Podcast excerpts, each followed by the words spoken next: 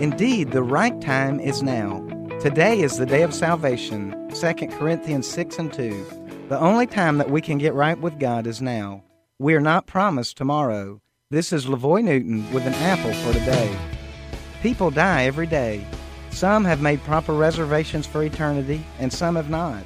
But the question that I pose to you today is Have you made the proper reservations for eternity?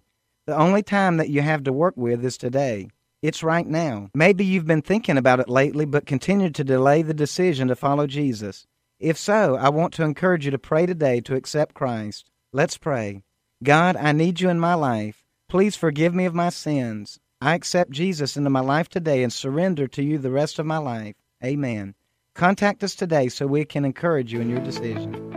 An Apple for Today is a daily word of encouragement by pastor and author Lavoy Newton. More resources and encouragement are available at anapplefortoday.com.